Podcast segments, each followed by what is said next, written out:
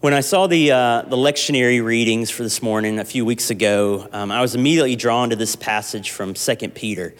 This was written toward the end, end of Peter's life. He will soon go before Emperor Nero and be sentenced to death by crucifixion. Church history tells us that when that happened, he requested that he be crucified upside down because he didn't feel that he was worthy to die in the same manner as his Savior. Sometime right around here, Paul is also sentenced to death by beheading.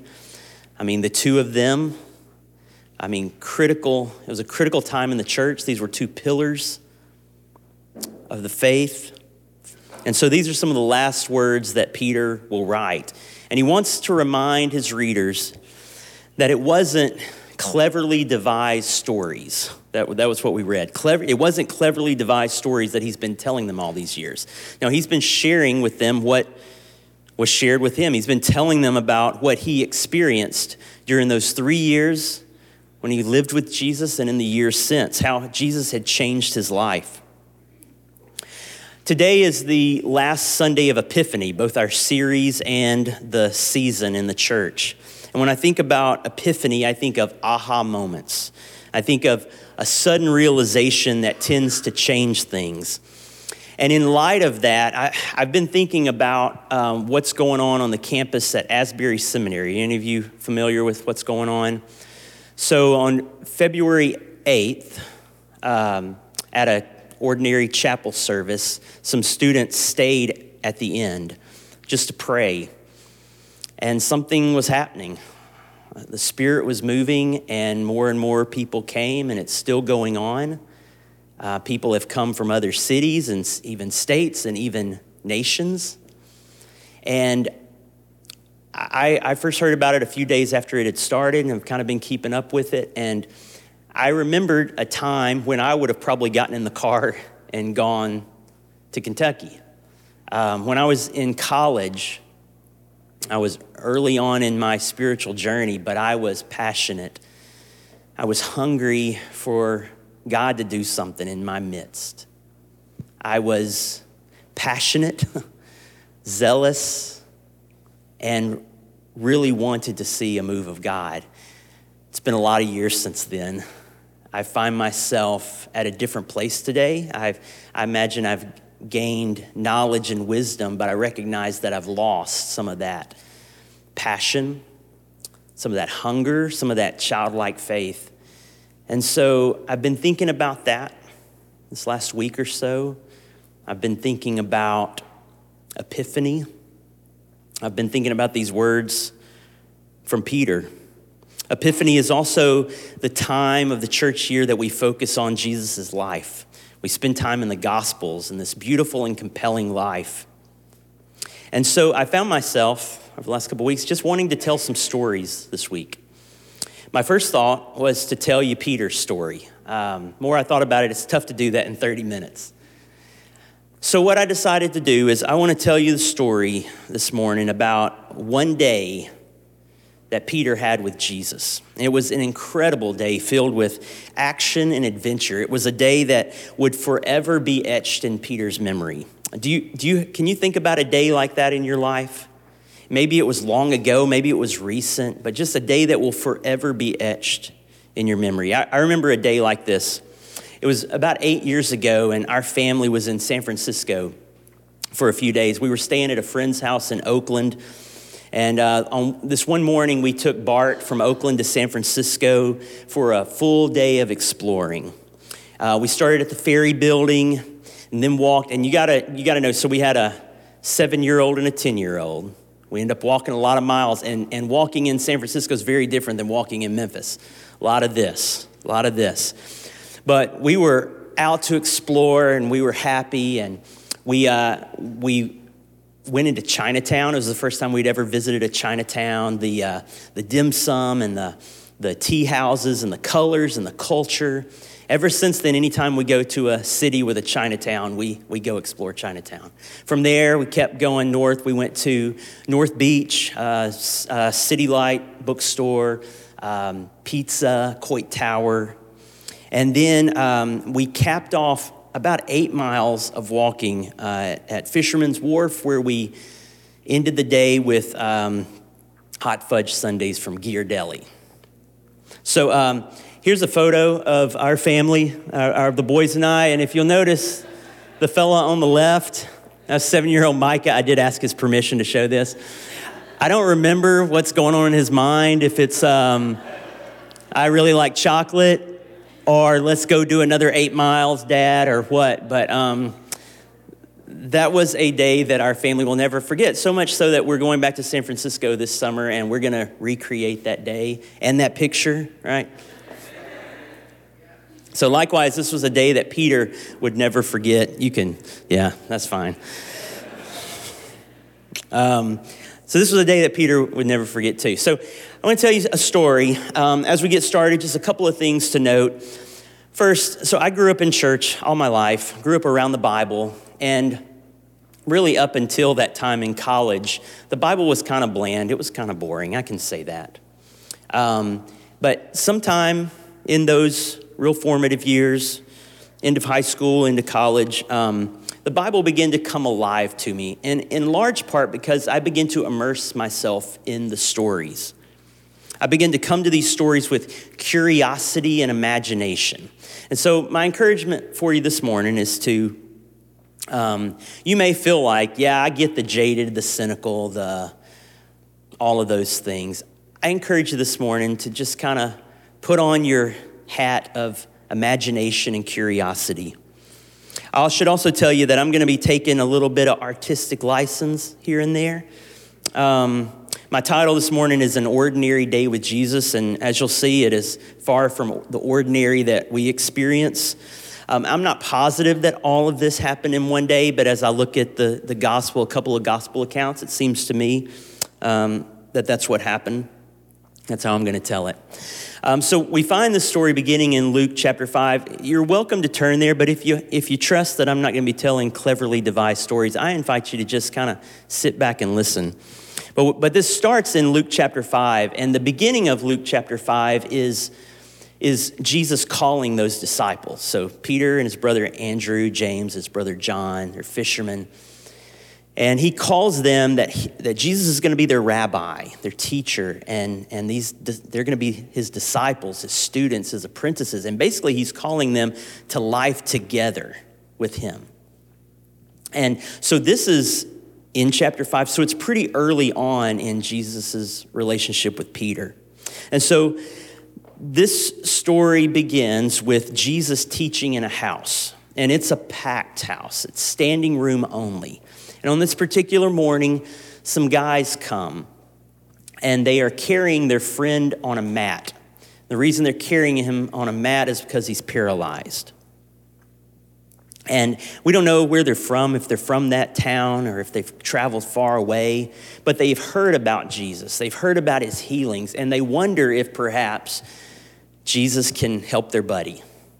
But there's one problem it's a packed house. They're not getting in this house. So a lot of people in that moment would give up. And their buddy that's on the mat, that's kind of where he's at. And he's like, hey guys, I appreciate you coming all this way. I appreciate you trying, but let's go home. But these guys um, aren't giving up that easily. And uh, so they're kind of standing there scratching their heads trying to figure it out. And, and one guy, the, the creative one, he says, I got an idea. We need to get our buddy on the roof. We need to make a hole in the roof. And we need to let our buddy down to Jesus. And the other guys are nodding.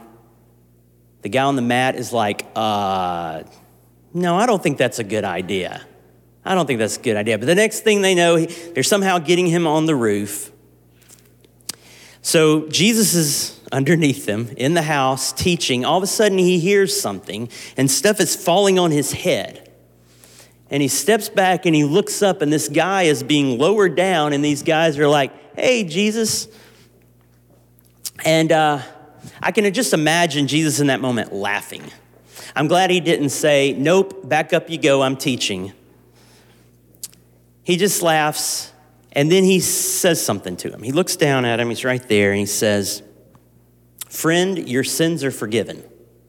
And you got to think in that moment, the guy's like, Hmm, I don't know that I came for that, but Now, let me back up. I said there's a lot of people in this house. One of the groups of people that are there are the Pharisees, they're the religious leaders. And for a little while, they've been going everywhere Jesus goes. They're kind of jealous of the crowds and everything that he's doing, but really they just don't like some of the things that Jesus is saying. It doesn't line up. Yet here he is, this rabbi. And so they've been following Jesus around, trying to catch him in a mistake, in a lie. And this is their moment. Excuse me, Jesus, did you say that this man's sins are forgiven? Excuse me, Jesus, isn't it true that only God can forgive sins? So are you equating yourself with God? Blasphemy. That's their favorite word. It's a big deal. Blasphemy is a big deal. And they think they've got him. They think they've got him. Now, a lot of people were intimidated by the Pharisees. You didn't want to mess with them, but not Jesus. Here's what he said why do you question this in your hearts? Is it easier to say your sins are forgiven or stand up and walk? So I will prove to you that the Son of Man has the authority on earth to forgive sins. Then Jesus turned to the paralyzed man and said, Stand up, pick up your mat, and go home.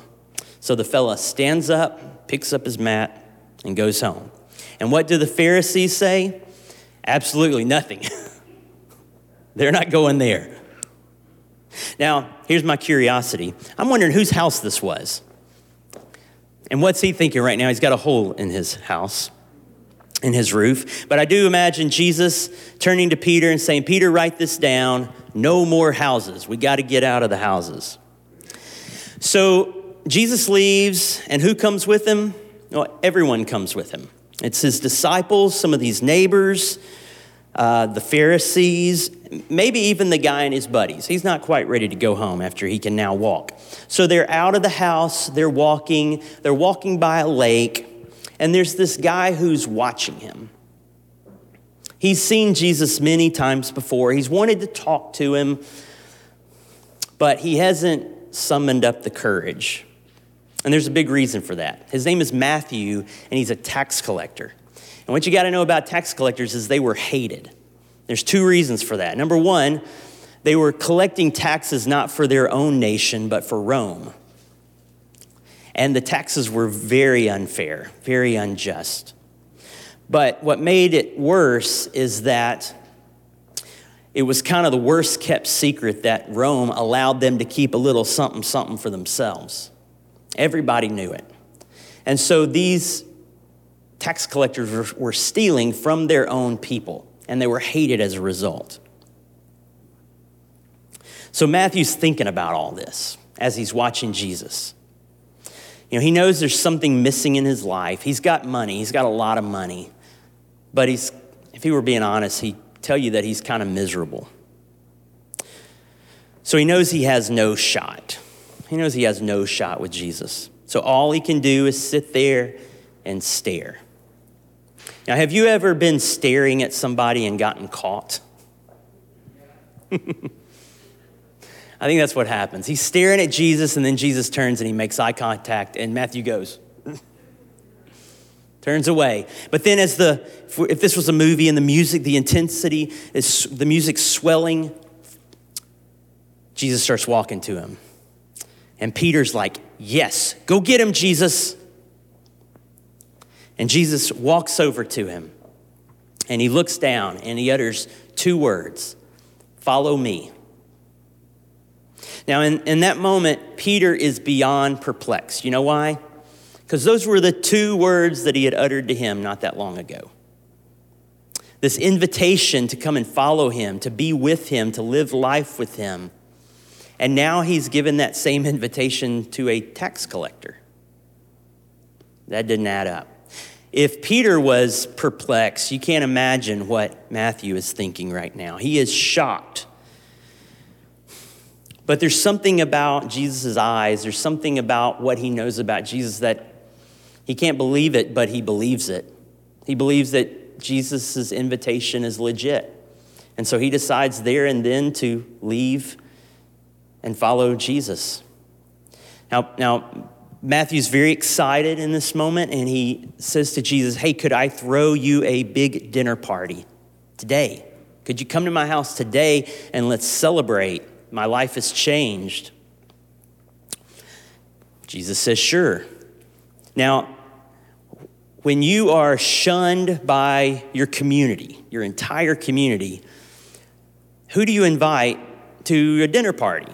Well, the story says you invite other tax collectors and get this, other sinners. That's, that's the friends of Matthew. And so that's who's coming to this party. So Jesus says, Let's go. And who comes with them? Well, everyone comes with them the disciples, the Pharisees, this, this guy and his buddies. They're looking forward to this. Now, the Pharisees go, but they're not liking this one bit. They're not liking this at all. That this rabbi would associate with these unclean sinners. And they want to voice their displeasure, but this time they've learned they're not going to go to Jesus with this. So they decide to go to Peter. And they say, Peter, why does your rabbi associate with these unclean sinners? I can just imagine Peter, um, some kind of meat on, the, on a stick at that moment, and maybe some wine dribbling down his beard. And um, he's not really thought about that. He's just happy to be there. So Jesus hears what's going on. He hears the question and he comes. They weren't looking for Jesus to answer it, but he does. Here's what he says Healthy people don't need a doctor, sick people do. I have come to call sinners to turn from their sins, not to spend my time with those who think they're already good enough. Pretty good mic drop, right? people who know they need help. That's who Jesus loves spending his time with. Now, as all of this is going on, this man bursts in the door and he flings himself down before Jesus, and everybody knows who he is.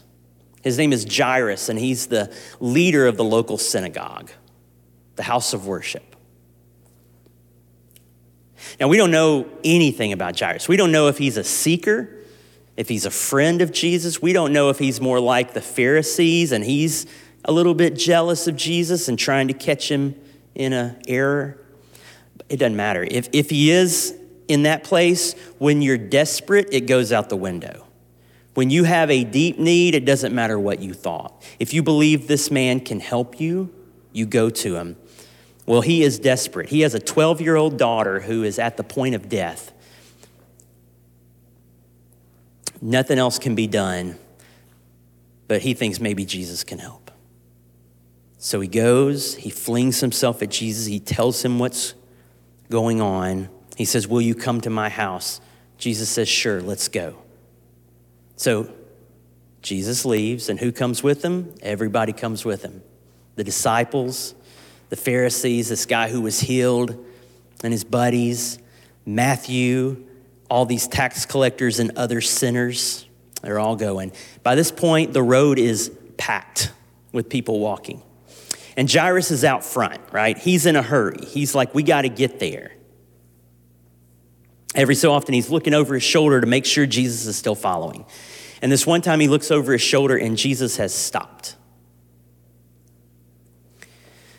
There was a lady in the crowd. We don't know how long she's been following that day, if she was in that initial house or what. But she too has a need. She's been suffering from a bleeding condition for 12 years. She's spent all this money on doctors and they haven't been able to help her. And she wonders maybe this Jesus can help me. But he sure looks busy. He's helping the Jairus right now. I'm I can't I can't interrupt that. So she thinks, but I wonder what would happen if I just reached out and touched his coat. I wonder what would happen. And so she she squeezes through the crowd and she reaches out and she just grabs hold of it. And Jesus stops. And Jesus says, Who touched me? And Peter's like, Jesus, there's a ton of people over here. Everybody's touching you. And he says, No, somebody touched me and power left my body. So now they all think they're in trouble. Did you touch? I didn't touch him. Did you touch him? And this lady comes forward and she's trembling, not because she thinks she's in trouble. She's trembling because she has just been healed. She knows it. The minute she touched that coat, she felt that she was healed. And so she comes trembling before Jesus and tells him what happened. And he says, Daughter, your faith has healed you. Go in peace. I love this word for peace, it's wholeness. Go in wholeness. So Jairus, is watching all this, it's awesome, it's amazing. Would you please come? Can we, can we get on with it again? And about that moment, two men from Jairus' house come and they say, I'm sorry, she's died. There's no need to trouble the teacher anymore. I can imagine that he just goes limp. His friends are trying to just keep him from falling. His world is, his, his world is, is gone. And Jesus overhears it. And Jesus comes and he lifts his head up, and eye to eye, he says, Don't worry, just believe. She will be well.